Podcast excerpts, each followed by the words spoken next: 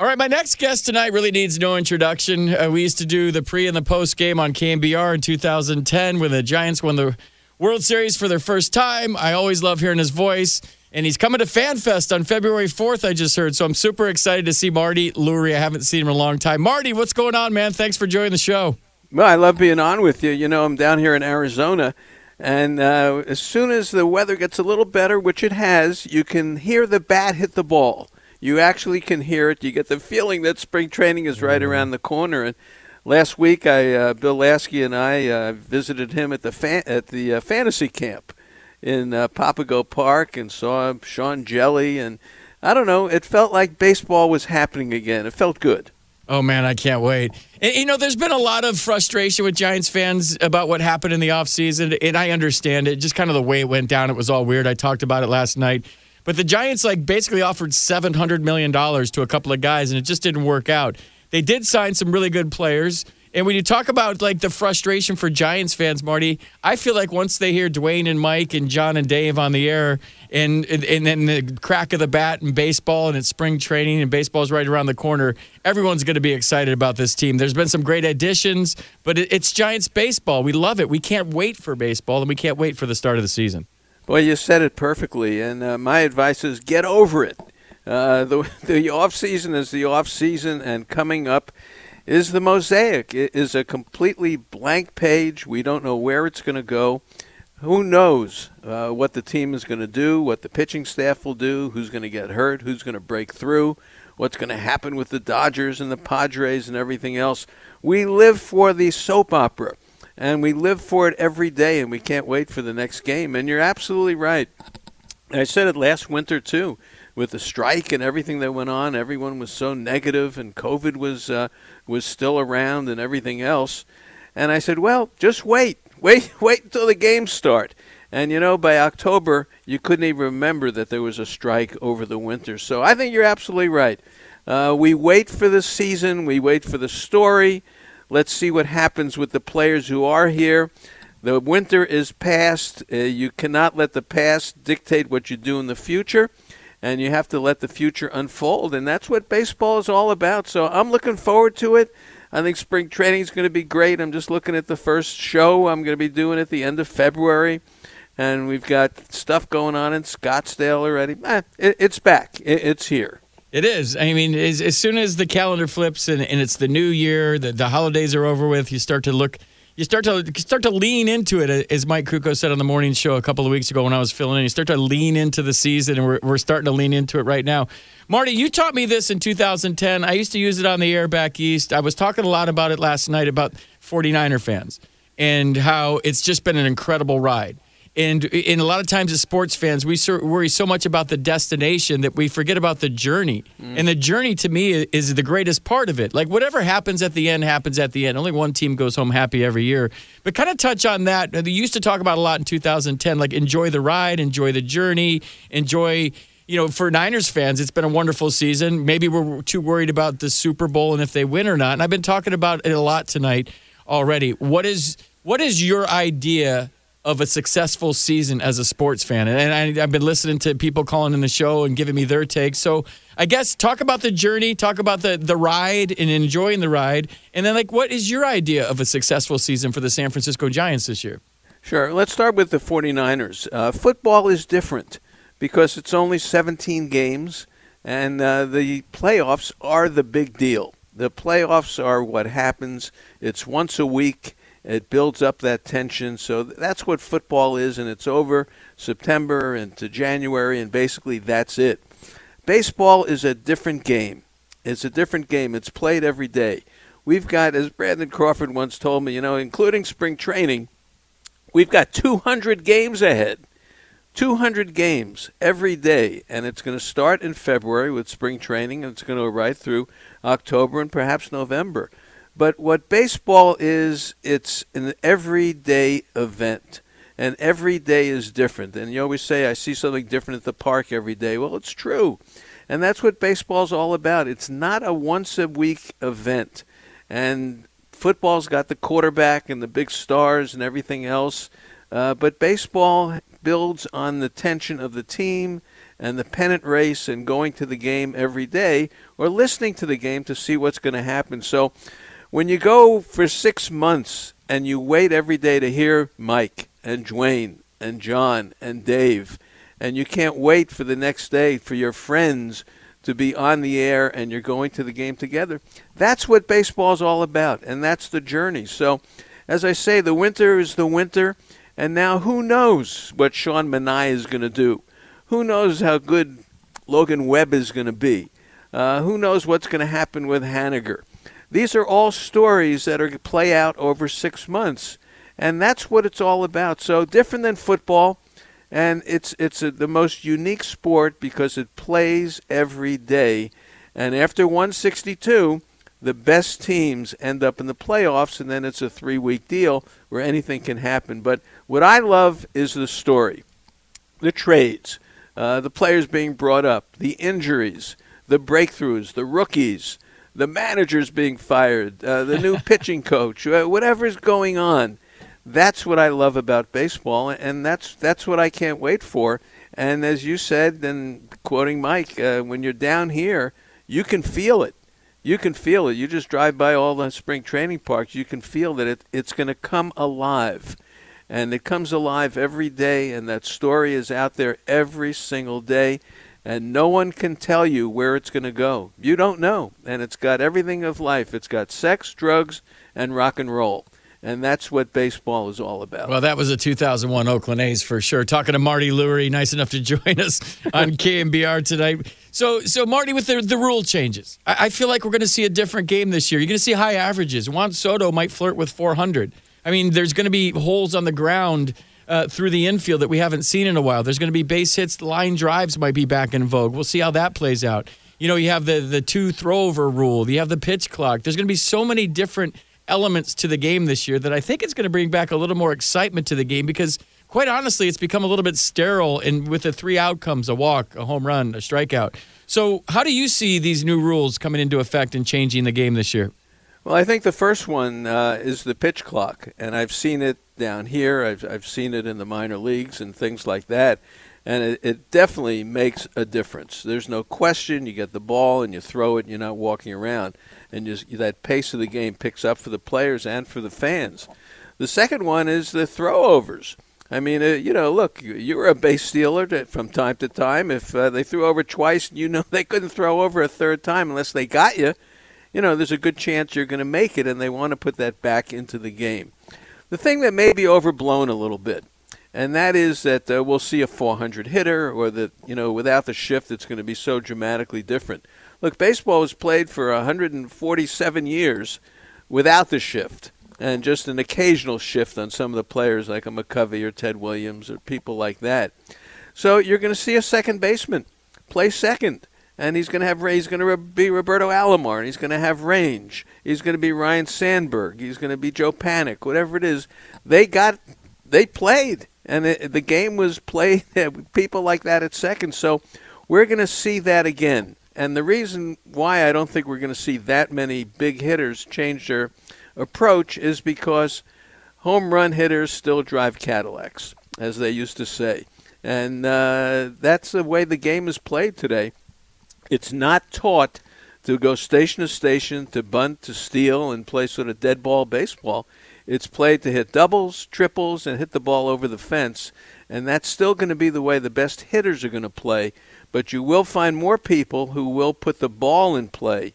But as far as the shift is concerned, I don't see it being, well, my God, there's no three infielders on the right side, so, you know, a left handed hitter is going to hit 410.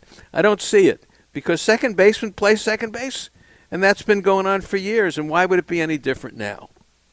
So home run hitters drive Cadillacs, and I ride my electric scooter to work. So that tells you how much pop Come I on, had. isn't it still true? I mean, isn't it still true? Well, th- what is true, Marty, is players chase the money, and if you're going to get paid for on base percentage, you're going to get paid for OPS. You know, players are going to always chase the money. So that's why you've had so many fly balls and launch angle and exit velocity. And until you start paying guys for stolen bases again, until you start paying guys for high average again, they're not going to chase. They're not going to chase those things. I think a guy like well, Trey. who's getting three hundred million? Mike Trout, Boy, Yes. he doesn't hit singles, and you know he's not. Right. A, he's a great ba- base stealer, and look at Judge. Look what he did. And you know, you look at the the players who are out there. They get you get all this attention. They are the big name players, and usually they can do more than just slap the ball around the infield. And Michael Conforto on the show last night on the Giants Hot Stove Show, and, and talk about a guy that's just got it all together. He missed a year last year with the, the shoulder surgery, rehabbing that. He's really hungry to get back out there, so he sat at home all year in Scottsdale last year and rehabbed that thing. And I got to see him play on the East Coast a lot. And this mm-hmm. is a guy, Marty, I don't think a lot of Giants fans have, have been exposed to. That if he's healthy, he might be your favorite player this year. How much have you got a chance to see Michael Conforto play over the years? Only on TV. And uh, I, I, if he walked in the room, I couldn't even tell you who he was. Um, so I'm going to have to watch him in spring training, and hopefully he's going to ease into it, and you'll be able to see the skills on the field, and that's what I'm looking forward to seeing. But uh, when he had his years with the Mets, he was he was a force, and he was a, a major part of what the Mets were doing in those days. So I'm looking forward to seeing him, and that's part of the story as to how it's going to turn out. You know, the one thing you said uh, if he's healthy, if he's that, and if he's that. I, I never like all the if factors. Right. You know, if a team's got 20 if factors, it's trouble. You know, you want to know basically what a guy's going to give you.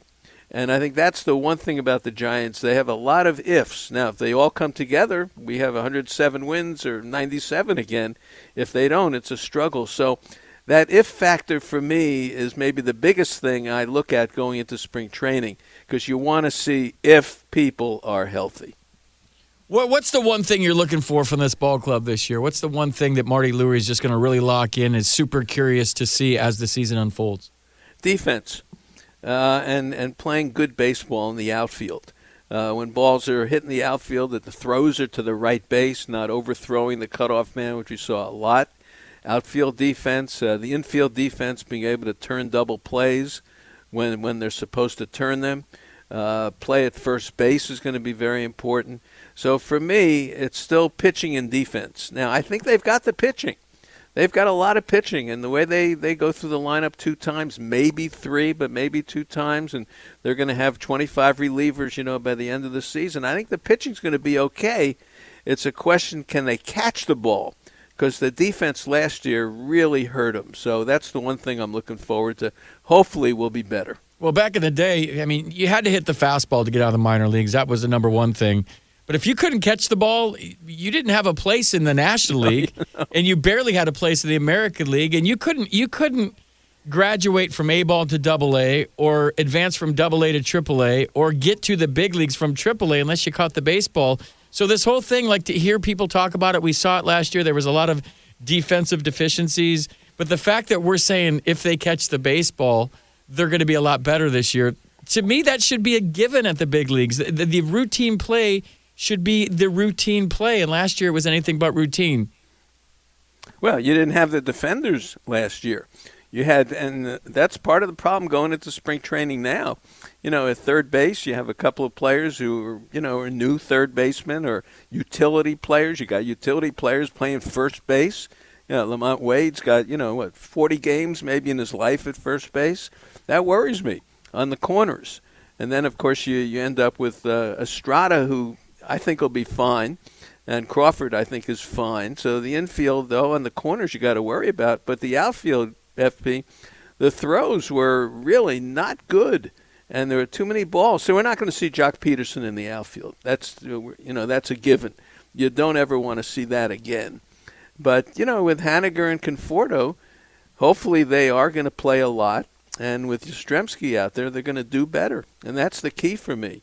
Uh, you've got to do better defensively. And you're right. If you can't catch the ball, maybe it could be a DH, but you're not going to see a lot of action. So, Marty, before we came on, you were talking about the Hall of Fame and, and uh, it, something coming up this week. It, Yeah. With all the 49er hoopla, that this has gone right over my head. Yeah, Tuesday, uh, the Baseball Writers Association of America will announce their results with the Hall of Fame with Josh Rawitch, the uh, president of the Hall of Fame. And you need 75% of the uh, electorate to vote for you, and they could put 10 on a ballot. And if you get 75%, you're in the Hall of Fame, and the writers have voted you in. So uh, this year, uh, we'll find out on Tuesday night and it'll be right in the middle, hopefully, of a big week for the 49ers getting ready for maybe the Eagles or the Giants. But uh, Todd Helton is in the mix. Billy Wagner is in the mix, but the leader is Scott Rolen. And uh, I'm going to ask you. I mean, you you played against some of these people, and I want your opinion on, on what you think of the three of them. Scott Rolen, the one thing I'll always remember is when he made the error at third base in the playoffs that helped the Giants, uh, you know, in that Cincinnati series. But uh, what do you think about those three? Well, Marty, my take on the Hall of Fame is simple. You, it, it, it's a one or a zero. You either are or you aren't. You don't get better as the years go on, and you start to like dissect things and, and use stats to prove that somebody's a Hall of Famer. It's just an eye test for me. You either are or you mm-hmm. aren't. So this whole thing where you get in later, and like I know with Barry Bonds, it's different and and and, and such, but like the members committee and the voting, I respect it all. But to me, you're you're either a Hall of Famer or you're not a Hall of Famer from day one when you're eligible. So like I faced Billy Wagner. Like he was a short arm. He was short, and then he had a short arm delivery. So his 98 to 100 played up even harder than that. And I remember one time in Houston facing him with two strikes, uh, spreading out, choking up. I just I just spoiled the pitch. Like it was a fastball away. It was 100. I just flicked at it and spoiled it. It almost left the ballpark. It just missed a home run foul down the right field line. He supplied all the power. It's all I did was put the bat on it. So I mean, he was he was tough. Scott Rolen was a, he was more of a leader, and he had the intangibles that maybe you can't quantify mm-hmm. with analytics or anything. He was a clubhouse leader. He was a team leader. He, I'll tell you what, as an opponent, he was scary. Like I, I just was scared of him. Like when I got to 30, he never said a word to you. He was super old school, kind of a John Wayne kind of yeah. character playing third base. I remember bunting off Curt Schilling with two outs and nobody on to try to start a two out rally because he was back, and then he, he had both hands on his hips. He was looking across the infield at me.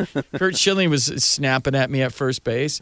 And I said, if you don't like it, play in because he was playing back. He gave me a free hit. I couldn't hit Curt Schilling. So I don't know. I, I, think he's. I think they're all really good players. And, and who am I to judge those guys? Because if you're even talking about them for the Hall of Fame, that's great. I'm nowhere in the conversation ever. I was just lucky enough to get there for a couple of minutes. So my I guess my long-winded answer is like you either are or you aren't. I don't get this whole thing when 10, 15, 20 years later somebody all of a sudden is.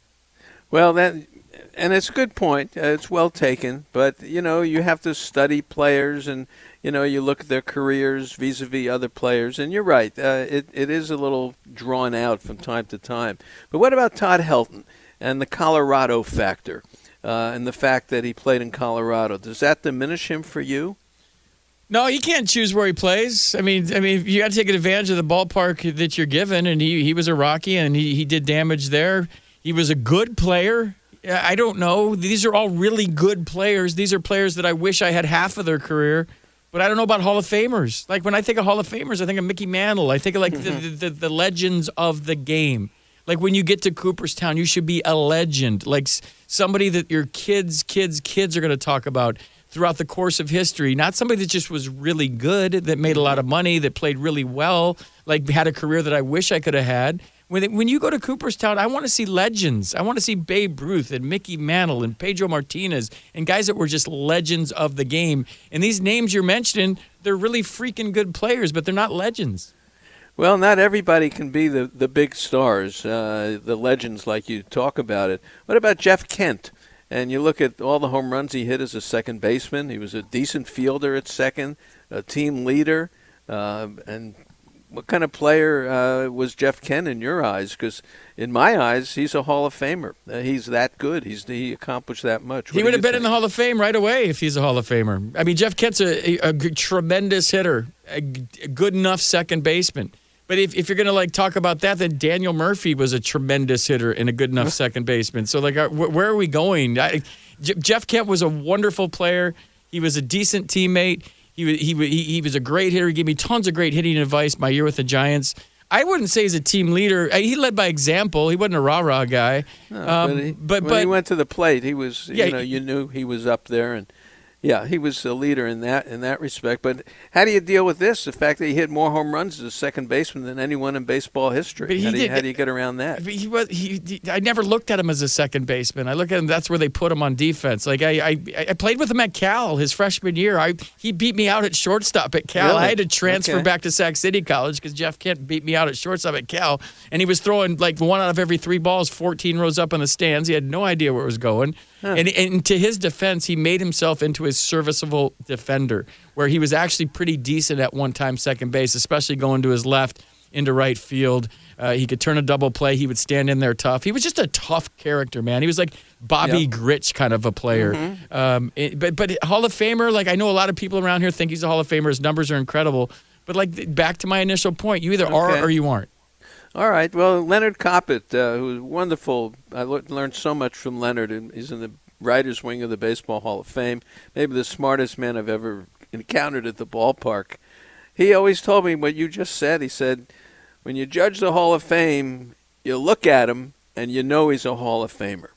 And that's it. You know it when you look at him. And I guess that maybe that, that applies to to so many uh, that have gotten in on the first ballot or second There- ballot. Marty, there shouldn't even be a discussion. You either are or you aren't. There shouldn't be a discussion and a debate and this and What that. about and you're Curt digging Schilling? up, you're digging What up fossils Schilling? and you're dusting off the dirt and you're like, look, it's a dinosaur. Look, it's a Hall of Famer. I found him in the dirt, like under. You know, no, it's just like it's like you are, you aren't. Like, so like we can sit here and talk all day, Marty. I'm up against the clock, but it, I, I, you know my theory, theory about the Hall of Fame. I when I go there, I want to see legends. I want to see the legends of the game, like almost like the superheroes. Like there's Superman and Batman and Aquaman. Wait, maybe, uh, maybe not Aquaman, but you know what I'm saying. Like I want to see. I know. I want to see legends. I like Marty Okay. Lurie's voice on KNBR. I want. I want to listen. I want to listen to legends. I want to see legends. And like, who am I to even judge whether somebody should be in the Hall of Fame? But Marty, thanks for coming on tonight. It's great catching up with you. I can't wait to see you at FanFest in a couple of weeks, and we'll catch up. Maybe we'll go have a coffee or have a drink after. We'll see. No, I hope so. Maybe we'll do a segment together. I hope so. That'd be All great. right. All right, the great Marty Take care. Lurie, nice enough All to right. join us tonight on KNBR 680, the Sports Leader.